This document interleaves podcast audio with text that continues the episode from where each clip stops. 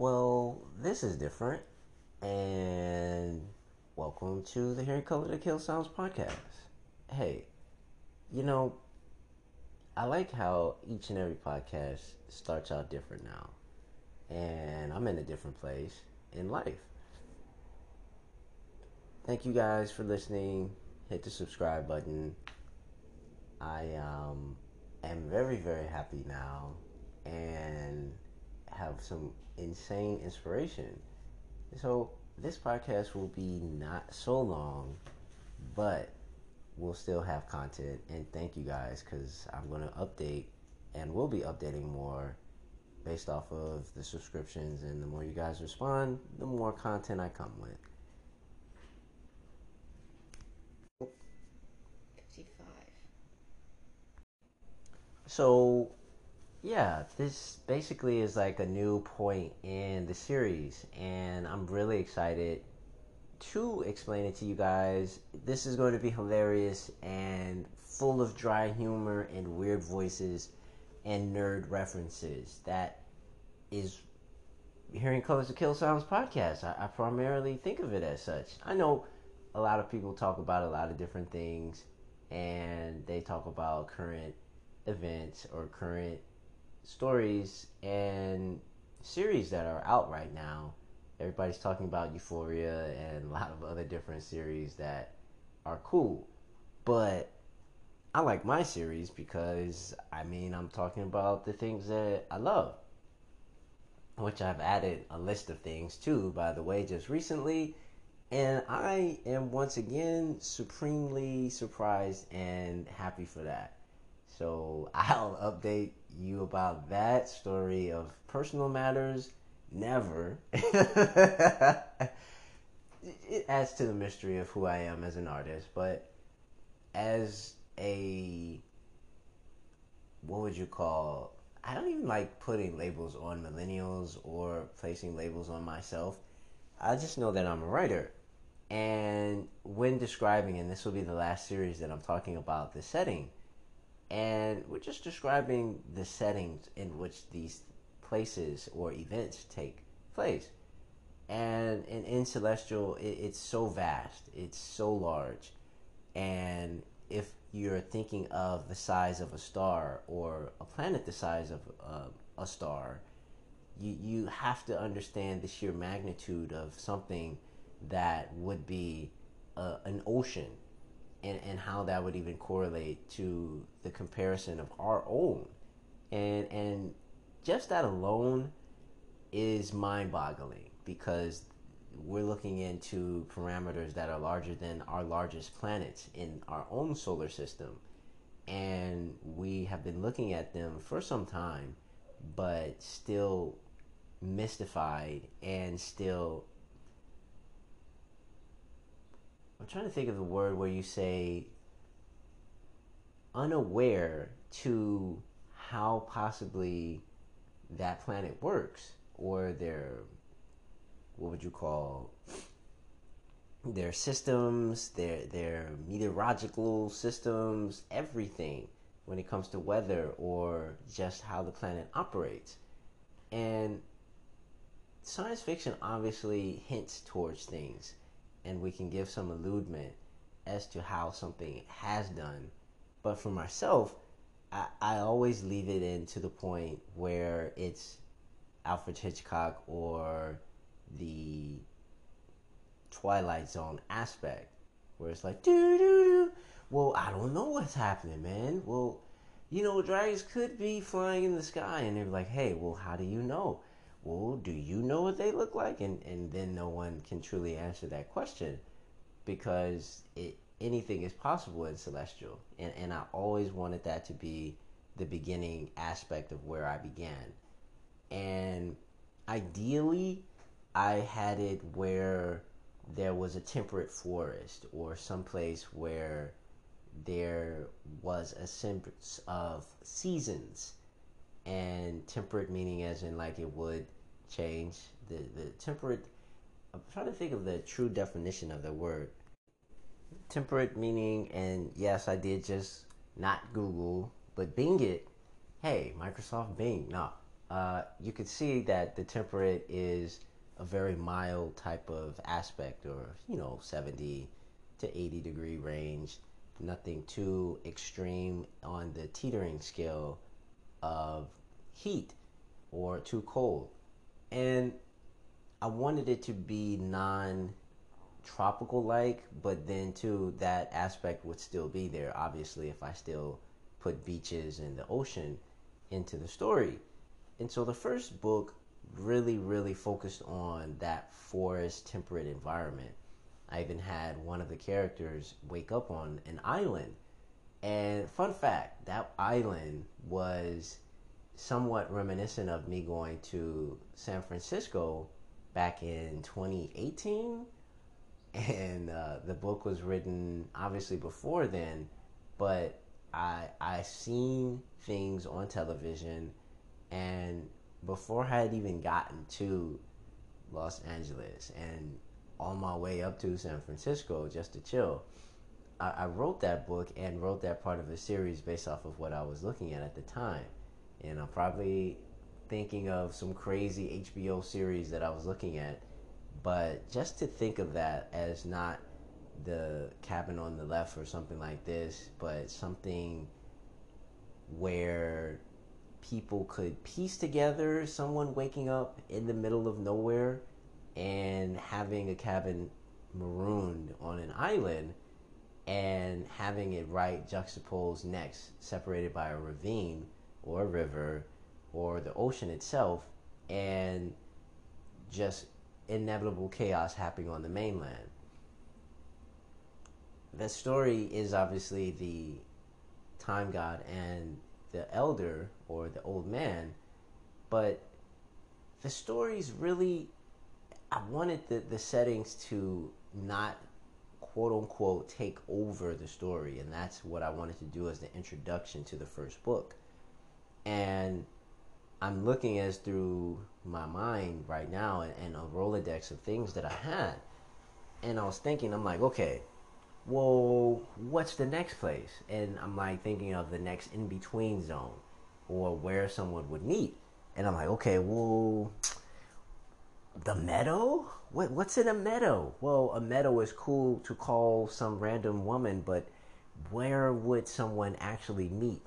Eh, or what would the, the purpose of high, tall grass be? And I'm like, oh, ooh, ooh, a great place to hide. so that was where the young girl and her guardian came from.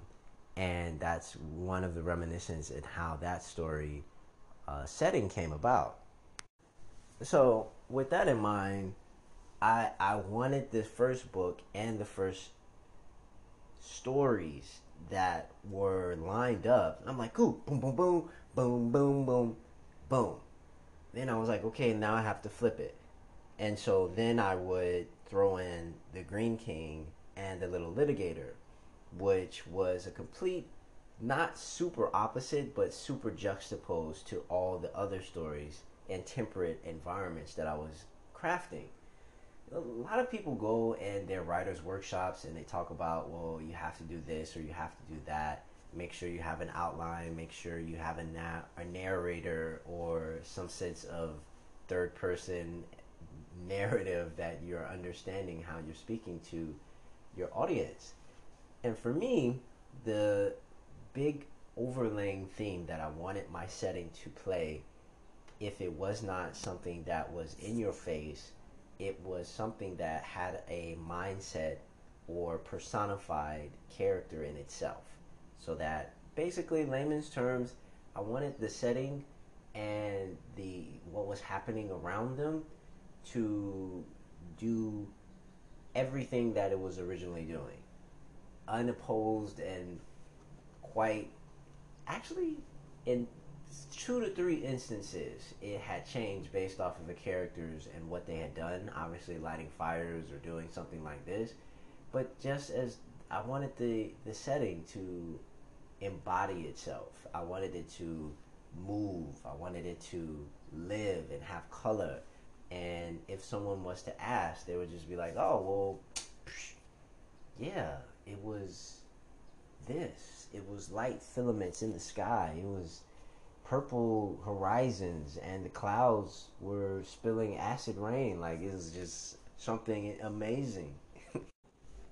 so, back to what I was saying about that other story was that when I explained it, the the Green King or the Little Litigator, that one was very reminiscent, and I even told it in the past storyline or past podcast that it looked like something from Lord of the Rings or something very obviously not temperate, but something where you're looking into a forest or pines.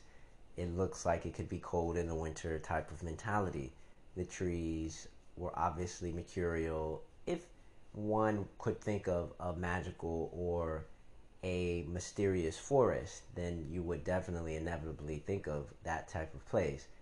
And it's not so loopy looking where it looks like some weird willow looking trees from Dr. Seuss. hey, no shots out to Dr. Seuss. I, I actually really like a lot of his stories as an adult. No shame as an adult with standing five foot whatever explaining as such to to anyone.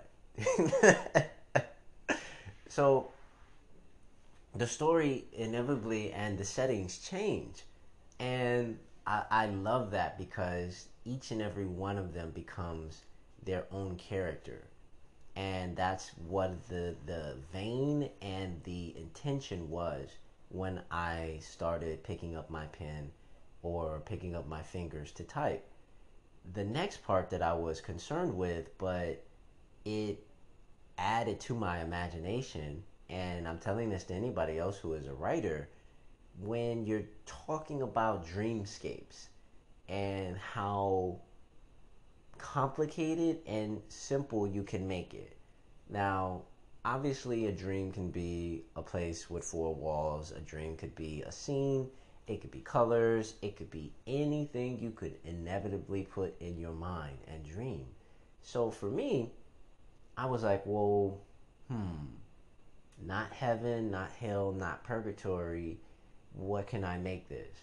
And if it's not in between someplace, it's not Yggdrasil, it's not that golden road to eternity. What what what could I make it like, right? Like, and I sat there for a while, and I was like, well, do androids have dreams? And if they were, what would they look like? Or do androids have afterlives? And if so, would it be like Tron or something? And I spent some time just sitting there and not meditating, but going through the motions of what someone inevitably would have. And it was fun. It looked like it, nothing I had seen anywhere in the world before and obviously movies and obviously music videos allude to these things but they always have some frame of reference. And i was moving and operating from a place that had no frame of reference. It was all new and continually continuously is new. So i was like okay boom. Well okay where do i begin after that? Like so it's it's a procession of questions that i ask myself again and again. And I know that other writers have different processes in how they do things. Others will actually talk or have dialogues. But for me, I, I saw this as an opportunity to create something that was different from Inception, the movie, and different from all of these other science fiction movies I had seen. And even if the scene, such as a forest, which I mean, you can attribute to like 95% of a lot of different films, and you check a YouTube video, it wasn't so much just that.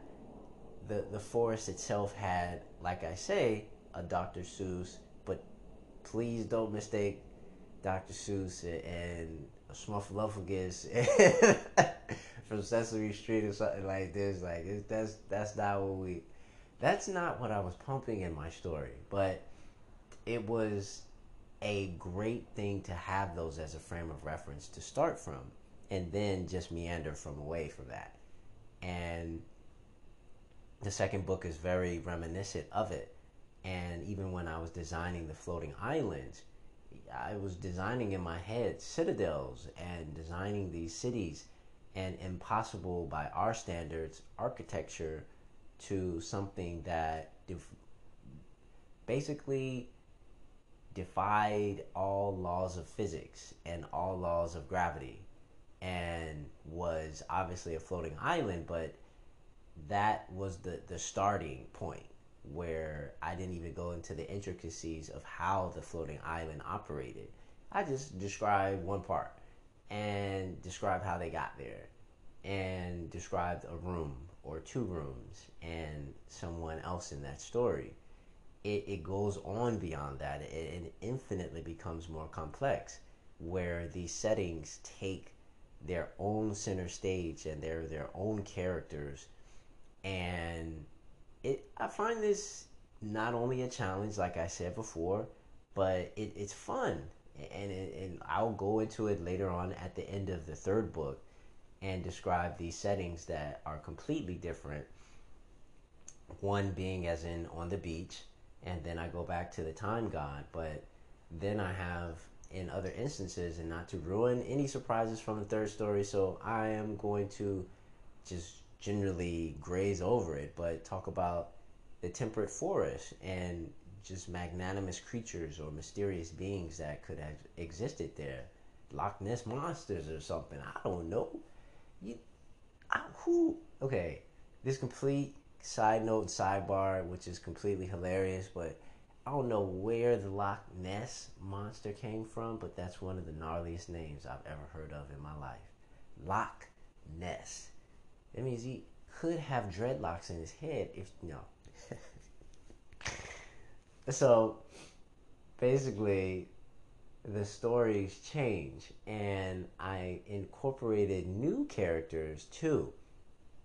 And so where one may look like an android, I described a Seafroid, CY, which is based off of or indicative of circuitry. And this one kind of piggybacked off of two stories where it was these people living in a giant speaker. And the giant speaker storyline is by far one of my favorites. It is insane, incomprehensibly on a whole different other level of me getting to this this spectrum of describing something futuristic like that. The only other thing I can think of would be a space station or something that someone sees and they're like, okay, there's a lot of circuitry in there. Well, yeah, but not to the point where it being beyond 10 city blocks and being intricately intricate. intricately intricate? How about infinitely intricate? All the way in for every piece of what was being designed and and how that correlates, how energetically that feels, and how it affects the characters was not only a challenge, but two, not to have it look like something reminiscent from what I've seen or what I was gathering the original content from. And so Tron is the thing that comes to mind with colors and it being a black or overcast mentality. But having no light in it from the beginning, meaning as in the sky is not even involved, and then just throwing them into the mix of just these infinite amount of rooms is a wonderful, wonderful way to describe a place. The place in itself breathes. It's not stuffy. It's not just like a four by four room or something like this, where 180 people are, are crowded in there it, it's spread out and it's devoid once again of those laws of physics and gravity that we are accustomed to. So every story, and the reason why I'm mentioning this to you now, and, and then we'll jump into the third book in the next installment, is that I take fun and deep, deep reverence for all writers. But my writing process is the complete antithesis of a textbook writer. period, period, period, period, period. People have editors, people do a lot of amazing things.